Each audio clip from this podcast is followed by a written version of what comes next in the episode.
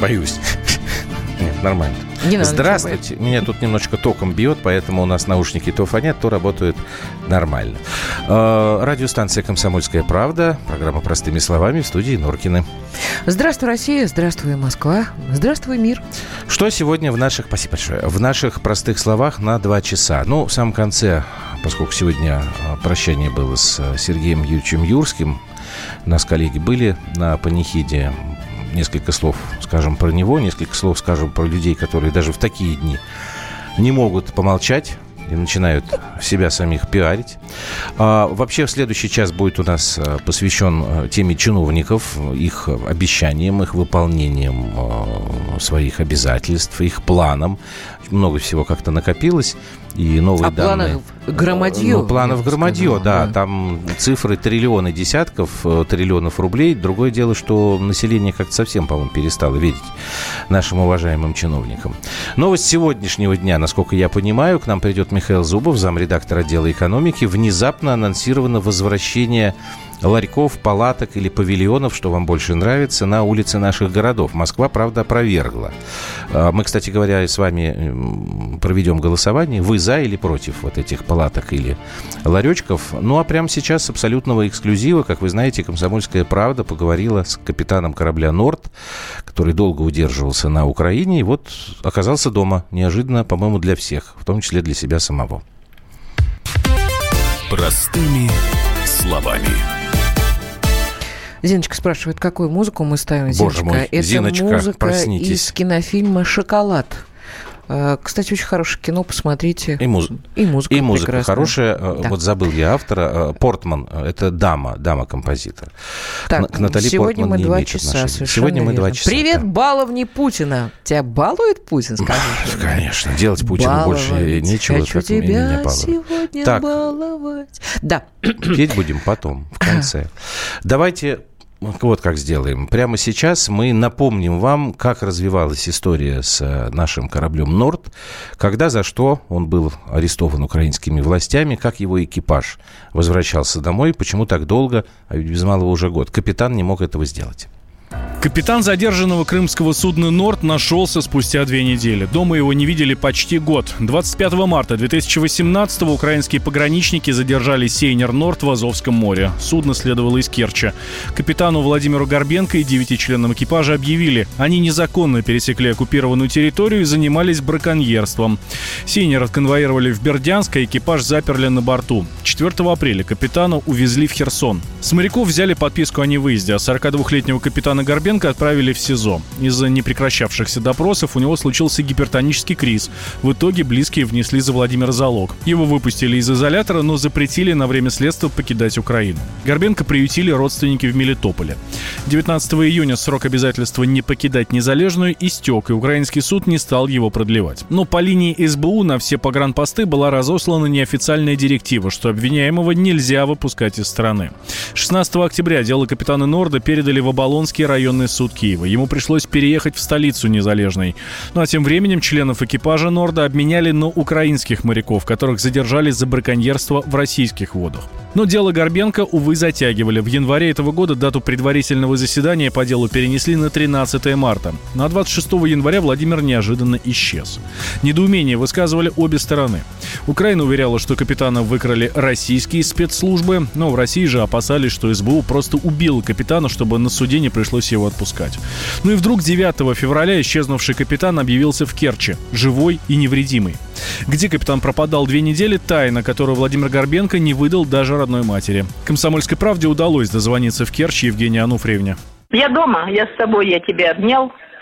И поэтому я, э, я не могу ему ничего задать, потому что я задала ему, сыночек, он сказал, мамочка, я с тобой и радуйся, обнимай. Больше никаких вопросов не нужно мне задавать. А он все-таки к кому первым зашел, к вам или сразу к жене, к детям? Я иду с подругой, а он идет. Я говорю, Вова мой идет. Она говорит, что ты говоришь? А мне подруга на прогулку меня в парк, чтобы меня, потому что я в больнице только вот два дня выписалась. Конечно, иду, и сынок мой идет. Давай за руки взяли, меня завели, и здесь уже было обнятие. Выглядит он нормально благодаря родственникам, которые был откормленный, напоенный Э, выглядит нормально, и здесь, видно, не обиженный. Приехал свеженький, все, где 10 дней. Не могу вам ничего сказать э, по здоровечку. Ну, там же его обследовать Днепропетровский, медикаменты все хорошие. Ну, здесь будем, сейчас у него уже нет, сейчас они поехали с Машенькой. Документы у него, у него же, все документы забрали в него, чтобы здесь мы могли лечь прокапаться. Ни страховой же, ничего нет. Нашим журналистам удалось пообщаться и с самим загадочным капитаном. Никаких ограничений по моему возврату домой у меня не было. Поэтому я пересек границу законно по российскому паспорту. Вечером я приехал в Керчь, поднялся по лестнице, позвонил в дверь. В это время как раз вся семья находилась дома. При встрече меня, конечно же, все немного оторопели. Сразу появились слезы счастья на глазах у дочек и у Машеньки. И мы были вместе все очень сильно этому рады. Эксперты сходятся во мнении, что Горбенко помогли вернуться доброжелатели. Из какого они ведомства, пока не ясно. Пресс-секретарь президента Дмитрий Песков на вопрос, экстрадирует ли Россия вернувшегося капитана, если этого запросит Украина, ответил уклончиво. Цитата. «Вы знаете, это все делается по дипломатическим каналам, поэтому этот вопрос, наверное, нужно адресовать в Министерство иностранных дел». Конец цитаты. Вот такая вот история. Юстас совершенно правильно, да, плюс 7 967 200 ровно 9702, наши WhatsApp и Viber. Юстас совершенно правильно расставляет акценты. Возвращение капитана Норда остается загадкой. Горбенко утверждает, что пересек границу Украины по российскому паспорту, при том, что при аресте экипажа наверняка у них изъяли все документы. Не могли на изъять, тогда как, непонятно. Я так вам скажу. Замечательно, что российский гражданин вернулся домой в семью. Да. А вот дальше, дальше. Анастасия Жукова, наш корреспондент Может быть, в Крыму. Нам да, э, Настя, здрасте. какие-то Добрый подробности. Здрасте, Настенька. Как же все-таки вот а, он границу перешел? хотела Да. да. добавить, вот слушала ваш эфир. А, по поводу паспорта, у него действительно отобрали изначально выданный крымский российский паспорт. А, но затем ему сделали через МИД уже российский паспорт, выданный на материке. И, собственно, по этому документу он уже пересек границу. Так они же, Настя, извините, они же не признавали их паспорта, вот наши российские, я имею в виду украинские силовики. Э, Да, действительно, такой прецедент был, э, когда наших моряков, э, остальных членов экипажа, 9 человек по таким же аналогичным паспортам Украина не выпустила. То есть двое им удалось улететь, а 7 человек остались в итоге в Киеве. Их просто сняли с рейса. Да, действительно, такой прецедент был уже в прошлом году. И именно поэтому, как объяснил адвокат Владимира Горбенко, долгое время не предпринимали повторных никаких попыток пересечь границу.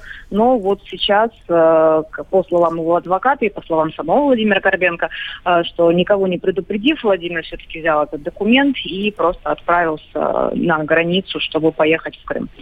Вот, мы задали вопрос адвокату, почему именно сейчас и именно Мгм. так, но он предполагает, что а, это вызвано очень сильным давлением а, со стороны правоохранительных органов, потому что каждый раз, когда а, Владимир Горденко являлся там на какие-то опросы, А он, да, обязан был задавали- приходить, да, там да, он был обязан Мгм. еженедельно, вот пока шло следствие, приходить к следователю, отмечаться, скажем так, э, показывать, что он никуда не уехал. И несмотря на то, что он сразу отказался свидетельствовать против себя по 63 статье Конституции Украины, а ему все равно вручали пачку повесток, что, мол, нет, ты вот сходи во все эти ведомства, там, во все эти кабинеты, распишись вот в том, что ты не будешь против себя свидетельствовать.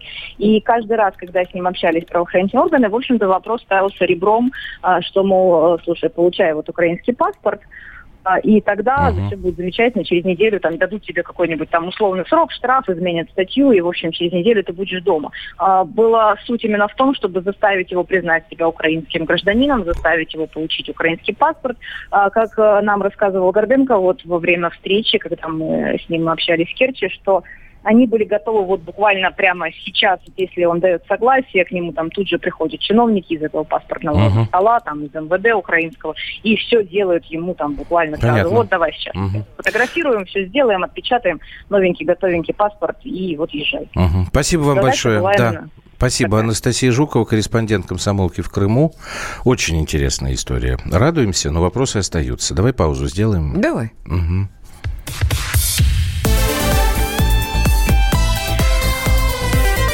Простыми словами.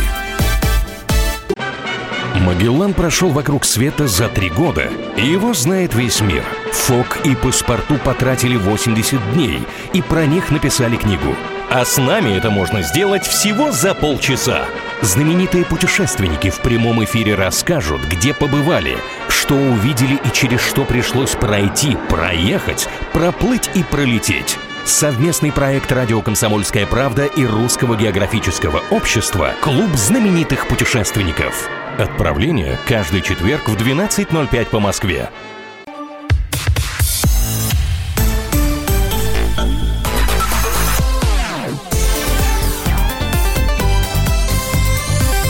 Простыми словами. 3915 написал, разменяли моряка на что-то, а вот на что? На выборах поддержку Сейчас пообещали Илюша- кому-то или Сенцова к выборам отпустит. Мгм. Дмитрий, Дмитрий написал. А я напомню нашим слушателям, что никто, кроме комсомолки и э, вестей крымских с Владимиром Горбенко не разговаривал, так что эксклюзивный материал вы можете на сайте «Комсомольской правды» найти. Как раз все, что рассказывает э, Владимир Горбенко. Вот интересная история у нас тут случилась, пока э, был маленький перерыв. Андрей Владимирович э, высказал предположение. Но я просто пока Или не даже, вижу э, э, таких даже не вопросов. предположение, а просто Нет. некоторая странность. 16 э, января э, Бойко в срочном порядке э, депортируют э, на Украину. Ага. Потом 20 появляется информация, что у нас 15-го якобы в Варшаве, что ну, потом это было даже не важно. Потом Да. появляется информация, что э, пропал, э, 26-го пропала связь Горбенко пропал. э, с Горбенко и Причем я адвокат- напомню, что на Украине тоже было дело возбуждено по похищению и возможности, как сказать, не помню, убийству, ну что, мол, его могли убить. Я просто к чему? Я был уверен, что кто-то из вас, уважаемые слушатели, нам пришлет WhatsApp и Viber, ну вот видите, обменяли на Бойко. Это же вот большая тема. Пока почему-то эта фамилия Бойко, я имею в виду, не звучит в ваших вопросах. Поэтому я вот еще раз говорю. Да, но на самом деле тогда объясняется М? очень многое. Почему Ничего были не нару-. Ну, почему были нарушены? То есть была Ничего не договоренность, объясняется. э, чтобы Кака- действительно... Ничего не объясняется. Даже если... Вот смотрите, первое. Опять повторяю. Замечательно, что российский гражданин вернулся домой. Ура! Хочу сказать большое спасибо тем, кто это делал. Как вот э, в сюжете, который Валя начитывал, Алфимов, э, доброжелатели помогли. И им тоже большое спасибо. Российский гражданин вернулся домой к своей семье, к своим детям. Теперь мне с еще большим чувством вот, э, ажиотации я хочу услышать объяснение по всем этим делам. И по этому делу, и по делу Бойко. Значит, если действительно окажется, что это была спецоперация, Бойко-шпионка, отдали ее, благодаря этому э, освободили Горбенко. С учетом того, какой был нанесен дикий, совершенно дикий имиджевый ущерб России, помните, да? Вот смотрите, Россия своих не выдает. Значит, первое, я жду сейчас превосходящей просто по степени аргументации и э, шума доказательство того, что вот смотрите, Россия это своих не сдает. Я хочу эти слова услышать, причем, чтобы они были подтверждены. И второе, еще более, с э, большим нетерпением, я хочу того, чтобы здесь у нас навели порядок в украинской диаспоре. Прошу меня простить, если я вдруг кого-то обижаю, которая тут у нас в нашей стране лихо крутит свои какие-то интересы. Ничего не снимается. В худшем случае, я признаюсь, да, ребят, слушайте, я в 51 год, меня Елена Борисовна Бойко развела. Мне неприятно это говорить. Пока я доказательств не вижу. А вопросы у меня появляются. Что поделать? Вот давайте мы сейчас послушаем адвоката Вадима Лянина, э, Лялина, он бывший сотрудник спецподразделения МВД. Он считает, что в возвращении Горбенко никаких странностей нет. Можно нам его слова? Он же моряк, капитан судна. У них э, отдельные документы, если вы не в курсе. Паспорт э, моряка. Паспортом моряка он хоть вплавь может хоть на весельной лодке передвигаться по воде. В том числе, не нарушая законодательство. Ну, вот видите, коротко и ясно. Михаил нам написал, неоднократно утверждалось, что сотрудники наших спецслужб и спецслужб Украины находятся в тесном контакте, несмотря на враждебную политику Порошенко. Я вот что думаю, э, с интересом э, выслушал твою версию. А может же быть такой вариант, что Действительно, находясь в э, тесном контакте, ребята сказали, у вас есть достаточно яркий э, журналист, Львовский, который достаточно убедительно э, говорит о том, что есть факты все такие, сякие, пятые, десятые. Ребят, давайте вы ее нам да выдаете, все может а быть. мы ну, вам отпускаем парня. Все может быть, но во всем должна быть соразмерность. Нет, во всем Не карман, как тут пишет, вот. Во всем должен Это первое. быть закон. И во-вторых, должна быть соразмерность того, что вы делаете. Если вы вот 3089 про карман любите рассуждать. Цена-качество, соразмерность. Мы получили такой ущерб репутационный, выдав Бойко, что теперь нам его надо каким-то образом минимизировать, хотя, может быть, это уже поздно. Предлагаю расстрелять, как бежавшего из плена. Очень смешно, Кирилл. Какой паспорт моряка при себе, если человек арестован? Ну, это уже, опять же, Юстас пишет. Не знаю, у меня на это вопросов нет. Владимир Джаралов, политолог из Крыма. Здравствуйте. Добрый день, как... Андрей. Добрый день. Здравствуйте, Володя. Да, вот как бы вы нам объяснили, Какая вас ничего не смущает здесь в этом, да, на в этой самом истории? деле? Знаете, э, когда пришло известие о том, что он пропал, сразу угу. было понятно, что на версии, собственно, две. Первая, он убит, как известно, Мариуполь многострадальный город, русский город, который поднял восстание, которое было подавлено, который ждал освобождения, но так его и не дождался вот уже долгие пять лет. Ну, он, по-моему, не в Мариуполе был, простите, ради бога, я вас... Э, он в Мелитополе, э, по-моему, Имеется в виду о том, что он, да, он был в Бердянске, но та так. вся зона, она как бы находится все время, а, грязную работу выполняют угу. радикалы, а здесь э, а заправляют всем спецслужбы. А, кстати, по поводу сотрудничества. Никакого сотрудничества нет. А, так как э, контроль со стороны э, натовских и особенно американцев достаточно жесткий, то украинские СБУшники ведут себя крайне неэтично по меркам, собственно, спецслужбистов. И там э, говорить о сотрудничестве не приходится. Вербовка наверняка, но вот uh-huh. какие-то договоренности практически отсутствуют. Поэтому было понятно, что или его убили, и это самое страшное, что могло быть. Или второе о том, что организована операция по его выводу на нашу территорию. Uh-huh. Поэтому, когда стало известно, что в субботу он дома, и учитывая, что информации мы практически не имеем, а, то стало понятно, что, скорее всего, вот эта вторая версия и сработала. И теперь уже вопрос в деталях, но тут есть своеобразный заговор молчания, причем, знаете, как в Сицилии. А, все все понимают, все что-то делают, но предпочитают молчать, чтобы не навредить. А что Поэтому... понимают? И Володь, в чем можно навредить а, вот а этим что молчанием? понимают? Ну, хотя бы так, Может, мы с тобой конспирологически. Для, для того, чтобы его вывести, нужна была помощь определен... Э, каких-то людей, которые так. были на той территории. Понятно. Чтобы, чтобы, чтобы их не подставлять да. сейчас. Так, да. да, да. Угу. Поэтому, э, кроме того, тут же очень интересный вопрос, а где он вышел. А, то ли он пересек линию фронта и вышел со стороны Ростова, а, то ли действительно, ну это сверхнаглость, конечно, доставили а, на границу с Россией, и там он, э, пользуясь какими-то другими документами, а, дошел до российского пункта, где предъявил российский паспорт и уже пошел а, по этой территории. Ну, тогда действительно такая смелая, дерзкая операция по выводу. Поэтому здесь как бы эти вопросы мы предполагаем. Естественно, правда, как уже сказал Песков, может быть, мы и не узнаем, ну, во всяком случае, длительное время. Прежде всего потому, что не хочется, я так понимаю, прежде всего навредить тем людям, которые помогали в осуществлении этой операции, если это была операция. Угу. Спасибо вам большое. Владимир Джаралда был у нас в прямом эфире. Насколько Крымский я помню, политолог. Да, насколько я помню, со слов э, Владимира Горбенко, он переходил просто через один из КПП, который существует, э, по-моему, вот в Каланчакский район он называл. Сейчас я просто смотрю. Так.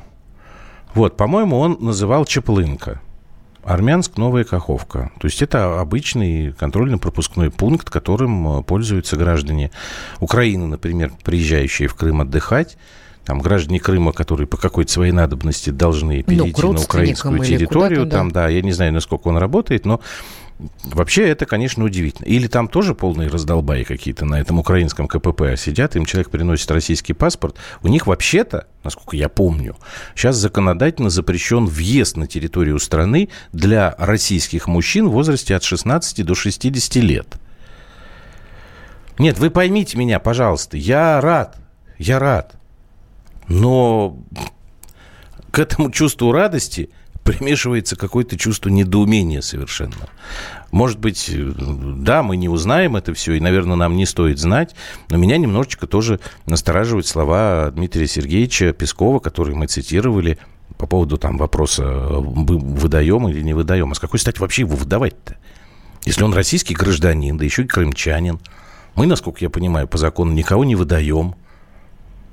Он не, с, как не сотрудник спецслужб. Что-то как, как, как-то очень много нагромож... нагромоздилось тут вот этой вот э, конспирологии, У меня знаешь, я начинаю теряться. Другое. У меня ощущение такое, что мы э, немножечко подсдали вообще э, украинский вопрос, на и в конце концов, извини, я тебя перебиваю. На, извини, на извини, важно. Извини, уровне. важно. Здесь уже давно я пропустил просто. Ну так пусть давайте лучше, не лучше. Ну давайте мы Вышинского вытащим оттуда, в конце концов. Кирилла Вышинского, журналиста, глава РИА украинского, который сидит там у них по обвинению в государственной измене за исполнение журналистской деятельности. А я, тебе... я не говорю, что там он лучше, чем Горбенко, но мне как-то хочется какого-то сдвига реального, а не нагромождения теории заговора. Услышь вот. меня, Да, да, извини, пожалуйста. У меня ощущение, что люди, которые занимаются Украиной у нас, а, в верхах, они как-то занимаются э, довольно странно. Факультативно. Факультативно. А это э, беда, потому что э, нам нельзя, угу. нельзя пропускать очередные мячи в Да, это правда.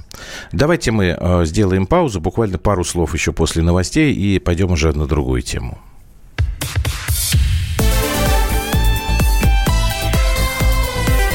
Простыми словами. Ведущие на радио «Комсомольская правда» сдержанные и невозмутимые. Но из любого правила есть исключение. Дай по морде мне. Встань и дай. Хочешь Чё, стекло хочешь? такое? Давай. Вот он это говно в эфир кидает. Я... Ты несешь какую-то хрень. Мы расстреляем его из водяных пистолетов мочой. Самый горячий парень радиостанции в прямом эфире. Исключение из правил с Максимом Шевченко. Слушайте по вторникам с 8 вечера по московскому времени.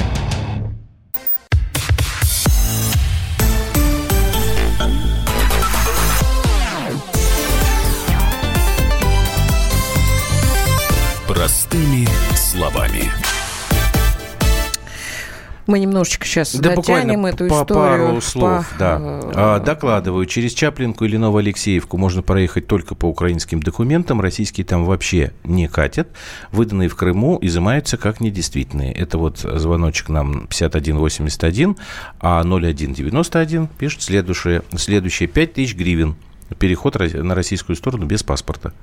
Видите, у всех свои собственные наблюдения жизненные. Это точно. Давайте дальше тогда пойдем. Эту тему мы откладываем пока до времени. Еще раз напоминаю, что на сайте э, комсомолки эксклюзивное интервью. Да, я только Сергею 31 Горбенко. скажу, что Давай, говори который спрашивает, по вашему мнению, уже и внешней политикой занимается кто-то другой. Нет, дело в том, ну, что внешняя это политика внешняя. – это одна история, а Украиной это именно непосредственно... внутренняя политика. Это была. внутренняя политика, и занимаются конкретные люди с конкретными фамилиями. Так что... Так, а теперь называем конкретного человека с конкретной фамилией, заместителя редактора отдела экономики «Комсомольской правды» Михаил Зубов к нам снова пришел в эфир. Миш, здрасте. Мишенька, Здравствуйте. Привет.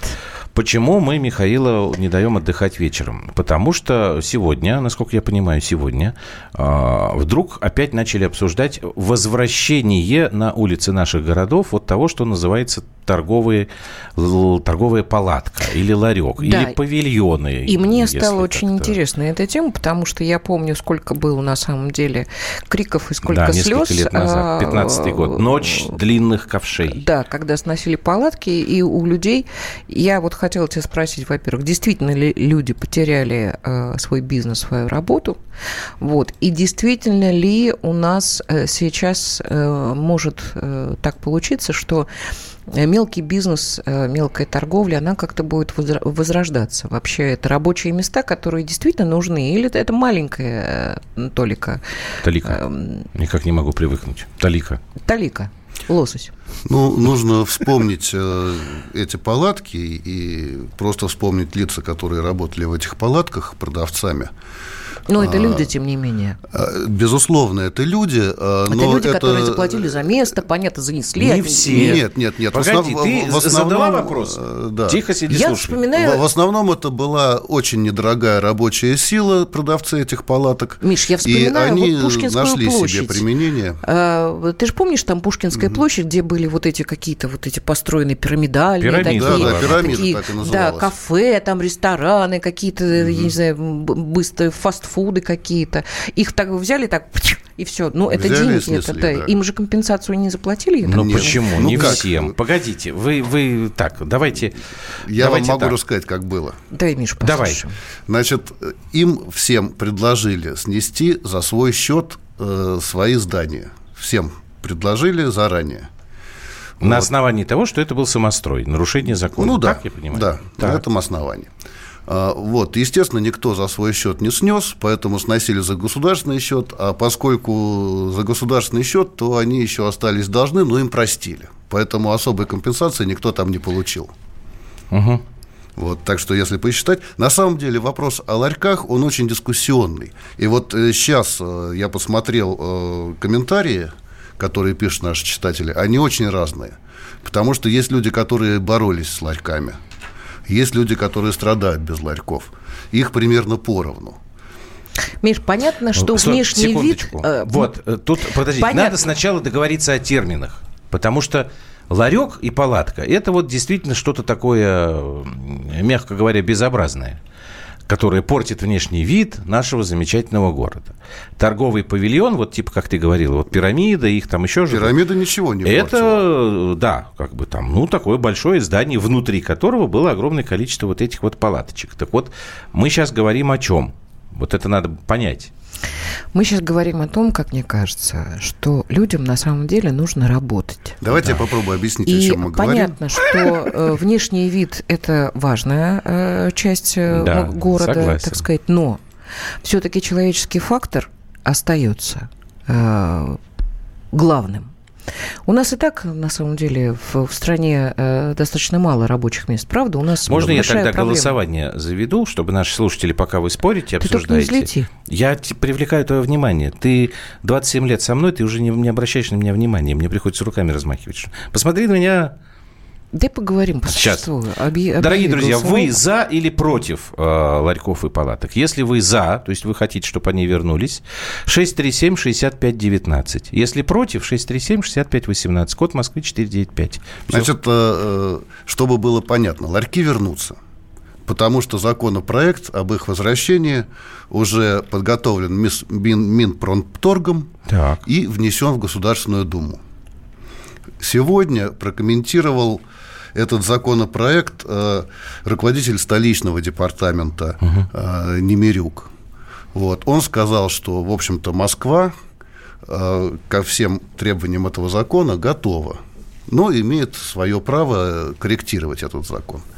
Чем обосновывает Минпромторг необходимость вернуть ларьки нерабочими местами, потому что с точки зрения занятости они ничего практически не давали, просто дешевая рабочая сила перешла в другое место, и большинство предпринимателей, которые держали э, сети этих ларьков, они остались предпринимателями, понесли какие-то убытки, но они переехали в другие места, они разобрались. А, э, логика Минпромторга в том, что у нас вот в результате зачистки мелких торговых точек торговых площадей стало на душу населения в два раза меньше – чем э, в развитых странах Европы, а было больше до зачистки. То есть, подожди, пожалуйста. Обидно. То есть, да, Минпромторг Обидно переживает, слушай. что у нас количество палаток меньше, чем в Европе, а судьба людей и рабочие места, в общем, не очень интересует. Я, Это потом... я, я думаю, Градацию. что Мин, Минпромторг Когда про даже... чиновников будем говорить, Хорошо. разовьем да. я, я думаю, что их даже не интересует и судьба людей, которые могут в шаговой доступности что-то покупать. Их интересует то, что бюджету не хватает денег. Ах, вот. И нужно что. из людей э, по мере возможности э, повышать их платежеспособный стро, спрос. Ну, да, это налоги. Это но, налоги. Это налоги. Но тут есть нюанс. Так. Когда эти ларьки и палатки были, так. 90% торговли было черным налогом. Никаких налогов, соответственно, нет. Соответственно, муниципалитеты, которые должны получать эти налоги, они ничего не получали. А куда девался этот черный нал? Он ушел на взятки чиновникам, собственно говоря которые постоянно проверяли, постоянно угу. выдвигали какие-то ну, требования, крышевали. Да, вот очень показательное мнение Владислава Корочкина, первого вице-президента опоры России. Он э, еще до начала ночи длинных ковшей, еще когда только начали потихонечку зачищать вот эту мелкую уличную торговлю, 10 лет назад это все началось, он начал бороться со сносом э, ларьков, да. бороться с борьбой с ларьками. Вот. И сейчас он рад, что как бы победил. А, но при этом он же сам соглашается с тем, что да, действительно, там э, грязи именно законодательной и коррупционной было очень много вокруг почти каждого ларька. Это крышевание, это откаты, это взятки. Миш, ты понимаешь, что ты сейчас говоришь? А вот я вам еще ты говоришь о том, Ты говоришь о том, что чиновникам стало голодно. Да. Ну, получается так. Да. У, нас в стране... А, а вы знаете, сколько у нас сейчас стоит обналичить, э, то есть э, обналичить деньги? Нет. Большую сумму. Нет. 20% Это в зависимости от того, кто... Я знаете, откуда знаю? А, потому что вот сейчас же идет, по-моему, до сих пор еще идет э, суд по седьмой студии, по Серебренникову, mm-hmm. да? И там как раз выступал один свидетель, кто занимался обналичкой. То есть вот они ему говорили, я, я же не помню, кто он, ну какой ну, у Вася. него выход, Ва, да, у этого Васи был, была возможность обналичивать деньги. Ровно mm-hmm. вот да. Да. То есть он, они, он, он еще сказал, что они, говорит, сначала сказали мне вот какой-то такой процент, то есть вот он обналичивает, забирает часть себе. Он говорит, нет, и в результате, да, вот эти... Да, было Вася... 3%, стало, Вася, стало Вася ухти-тухти такой. У нас... Прачечная. У, у нас дефицит черного нала в стране. Нечем давать взятки. А, да ладно. Борзыми щенками, как ну, классик. А, ну карточкой ты не... По, по карточке ну, обычно взятки не переводят. Их все-таки там нужно обналичивать. Да. Это дефицит. И, конечно, когда появится... Вот у нас было около 60 тысяч ларьков в Москве, да? Если посчитать. Появится даже если не 60 тысяч, а 6. Вы представляете, какой объем черного нала появится? А дальше смотрите. А, для того, чтобы этим ларькам выжить, все равно а, нужно не, не какую-то фермерскую продукцию распространять, да? Не, не, не нужно им. Им нужно распространять тоже пиво, те же сигареты. Ну, сникерсы так, да, куча девочки uh-huh. иногда покупают, жвачки. А, Или на... закусон. Да. Значит, что у нас с сигаретами, с правом тор- торговать сигаретами? Так сейчас вроде как только в магазинах там нужно какой-то площадь. Ну, Подожди, Миш, в киосках я Нет, не пол, а что площади для Там ки... закрыты они должны. Не, не, они должны быть закрыты, но площадь для киосков не оговаривается. Разве? Не я был уверен, что только в магазинах Нет, именно вот, из-за на, на, Посмотрите, у метро 905 года малюсенький, малюсенький табачный киоск, какая там площадь. Да, да у нас вот здесь... Как же он там выжил на 905 году? Их же там всех... А Зато там памятник а, стал А, а он выжил. Всех, Интересно. Всех, да, он выжил. И вот здесь вот там э, малюсенький такой вот, прямо вот на первом этаже у нас, да? Вот. Поэтому площади не оговариваются, да, должно быть закрыто. Так вот, смотрите. Что у нас с лицензией? Знаете, сколько стоит э, лицензия на торговлю сигаретами? Нет. Нет. 350 тысяч на 5 лет. Рублей? Рублей. Не очень дорого. Ну, в общем, да, на 5 Но лет. ее, э, другое дело, что ее так просто не получишь.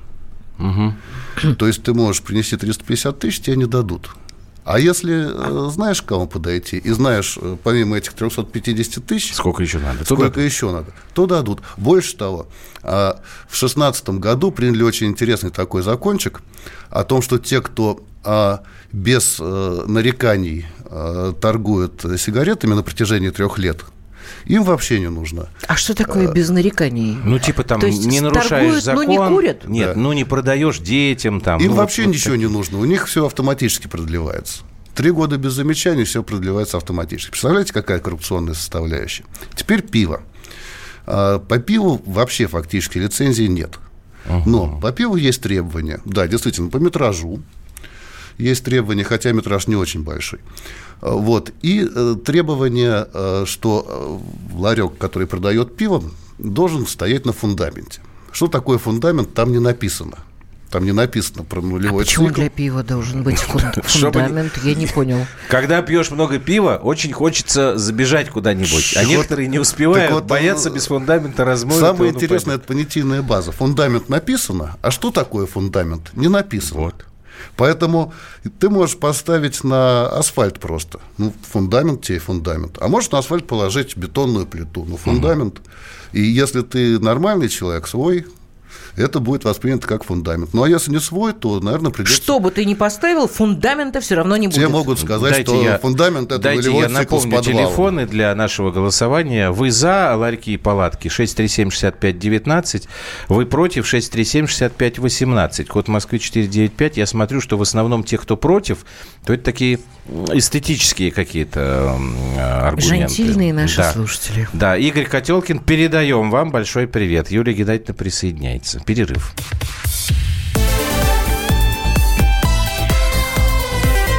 Простыми словами. Здравствуй, друг. С чем ты к нам пришел? Здравствуйте.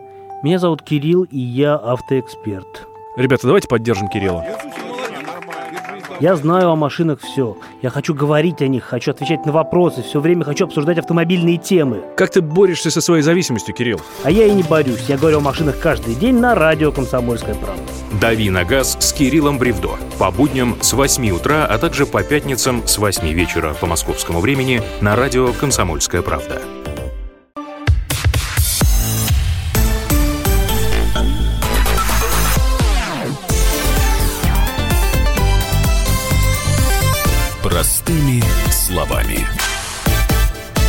Да, я пока Мишу спросила на самом деле, если разрешили ставить палатки, разрешат, разрешили, но это будет согласование с э, архитекторским надзором, я так понимаю, как, как Ну, по идее, да, будут, потому да? что э, я же вам напомню, что когда у нас, вот, ну, в Москве, я про Москву буду говорить, убирали палатки, там очень много говорили о том, что они вот загадили на самом деле город, там, и тут э, Миш, спорят. а это только Сиди, Москвы или... Подожди, подожди, он уже сказал по всей стране. Вот пишет умный человек нам.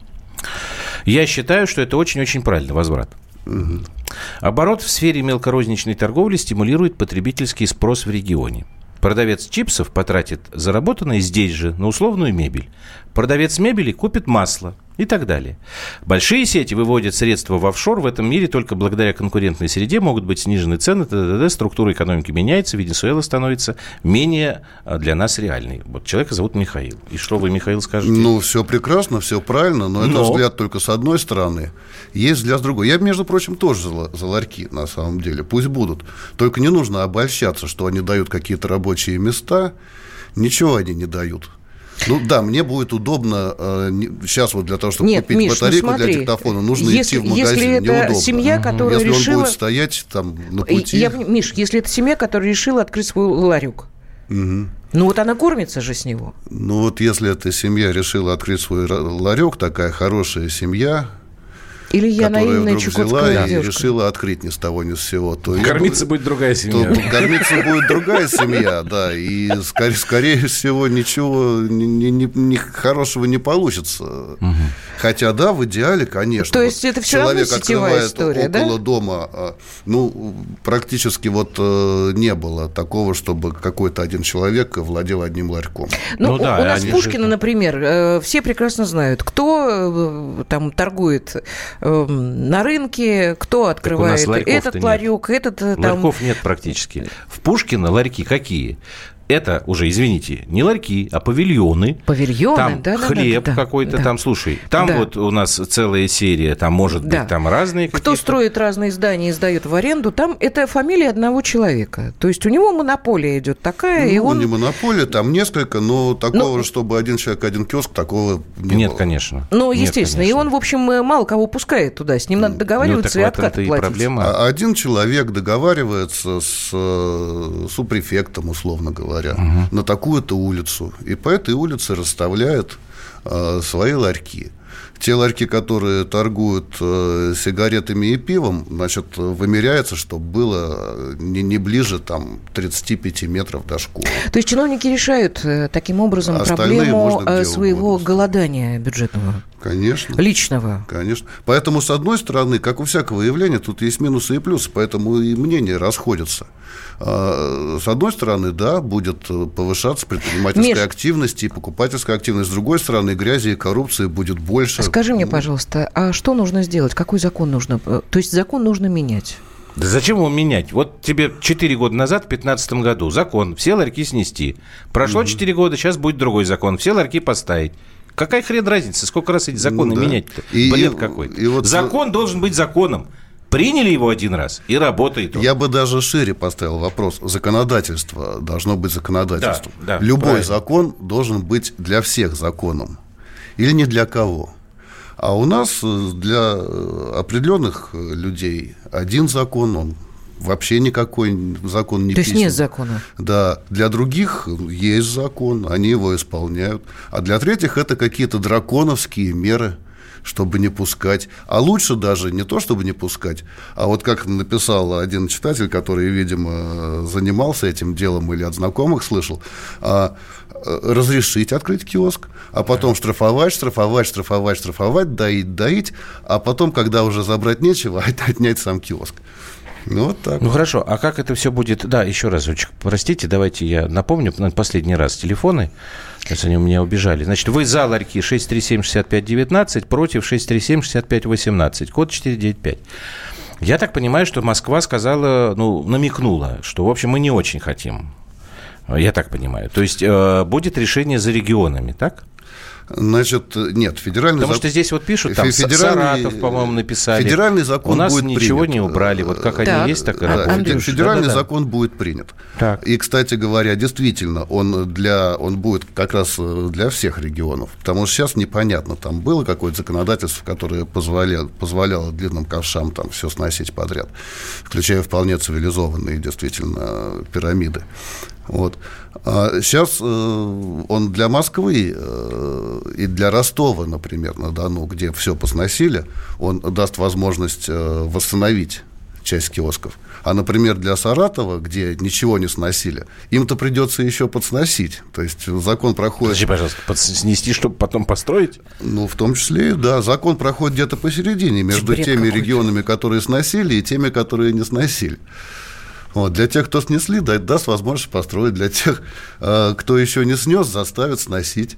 И все пределы, все довольны. Миша, а вот ты сказал, что там будут э, торговать э, тем, ну, спиртное, сигареты и сникерс, может быть, но никак не фермерскую продукцию. А вот меня как раз заинтересовала а эта история. Продукция а рынках. может быть, фермерская продукция как раз и э, может там быть представлена, uh-huh. потому что все эти ведь не прорвешься до сих пор. Санкции, не санкции санкции, э, все равно все уже поделили. Может Есть быть, большая надежда, э, да? большая надежда, потому что закон еще не принят, и его, собственно говоря, еще даже на публичное обсуждение не выносили. Он внесен в Думу, кстати, как ни странно, а публичное обсуждение мы с вами Но начали. Но это уже у нас практика да. такая, как-то ну, забыли вот, про а, Есть надежда, что у фермеров появится возможность приобретать грузовики с такими кузовами, которые там открывается, открывается. боковая угу. стеночка, и можно торговать. А, и им, Холодильные такие установки. Да, да, им ну, раз, разрешат как мы летом приезжать, становиться, угу. то есть будут давать им место. Они приехали, с утра встали, поторговали, вечером уехали, место свободное для того, чтобы могли парковаться машины, да, людей, которые... А живут. сейчас это нельзя? А сейчас это очень сложно. А где Почему? они стоят? Ну, потому что они стоят вдоль дорог где мы покупаем клубнику, Нет, наверное, где мы покупаем... Наверное, им тоже нельзя там стоять Чего? вдоль дороги. Да Я вот у Миши нельзя, хочу, конечно, хочу стоять. выяснить, а почему? Ну, во-первых, просто грузовому автомобилю, они как бы считаются грузовыми, да, эти газели или как они там называются, Форды. А, а, в принципе, нельзя останавливаться на стоянку в городе. Да. То есть, в принципе, даже если он не открывает свой тонар и ничем не торгует, он mm-hmm. стоять не может. Да? Вот, так что уже хотя бы на этом основании. Вот, э, поэтому есть надежда, что да, у фермеров появится возможность арендовать такие машины или покупать такие машины, загружать своим продуктом и торговать благодаря этому закону. Надежда есть. Потому что иначе, иначе твоя любимая фермерская продукция оказывается в больших магазинах, где стоит она каких-то бешеных денег. Ну, тебе... аренда высокая, они берут. Ну, я не знаю, наверное, но, ну, по крайней мере, вот то, что у нас на Пушкинском рынке продается, это просто иногда в разы дешевле, чем в магазине фермерской продукции вот этот вот, э, где Пулмарт. Это кошмар туда. Туда заходишь, а очки запотевают сразу. Сейчас для фермеров единственный выход – это ярмарки выходного дня, но которые проходят только весной, летом, в начале осени. Тоже не выход, потому что продукцию нужно каждый день, а, собственно, сдавать, А знаете, что продавать. самое смешное, друзья мои? Что? А я голосование забыл запустить. Я лох, простите меня. А я это ничего страшного, потому что будет 50 на 50. Ну, я вот, если просто так смотреть, вот я говорю, что в основном... Вот кричал, перебивал. Да, да, да, забыл. вот я ну, такой, говорит, что просто, э, ну, антисанитария. Вот как бы главное история. Если говорить, а вот дальше если говорить о Москве, то что, в принципе, э, хорошо у местных муниципальных властей столицы, да, что они, в принципе, интересуются у граждан их мнением. Это вот на самом деле я не шучу. Угу. И если там граждане возмутятся и не захотят, чтобы здесь был киоск, то киоска, скорее всего, не будет ну, во дворе, в их дворе. Скорее всего, не будет. Ну, а если это мобильная вот. палатка? А, ну, а мобильная палатка – это правило парковки, это вот в этом. Для Москвы, ты же понимаешь, это вот. парковка. А, и то, если, а если, если жители возмутятся против даже там а, мобильного средства, то и его не будет. С этим у нас, в общем, все более-менее. Если граждане не возражают, то появится палатка – вот, если у этой палатки не будет там пьянок и мордобоев и хулиганства, если ну, она не станет криминальным таким ядром, то и граждане дальше будут не возражать, и она будет себе спокойно стоять. Вот, э, то есть в этом плане в Москве это получше, чем в некоторых э, других тогда городах, тоже, знаете, где у людей вообще Хотелось бы тогда, чтобы этот э, вид бизнеса предлагал нам какую-то продукцию более разнообразную, а не только пиво и сигареты. А это самый ходовой товар получается, да? А без этого просто не выживет никто. Ну, я не знаю. А еще хорошо на зелени поднимаются. На зелени? Да. Не уверен. Ну, поверь. Бабулечки, которые сидят у магазинов, прямо бабулечек, они такие... бабулечек гоняют, э, гоняют просто со страшной силой, поэтому они уже нигде не сидят. Давай лето дождемся, посмотрим. Там у нас у магазина все время бабульчики сидели. И, кстати, совершенно непонятно, по какому закону угу. их гоняют. Спасибо большое. Михаил Зубов, зам замредактор отдела экономики, а, был у нас в студии. Поговорили про палатки. Ну, пора нам останавливаться. Программа простыми словами продолжит. Не смотри на меня таким взглядом испепеляющим. Новости. Новости. Спасибо, Миша. Спасибо.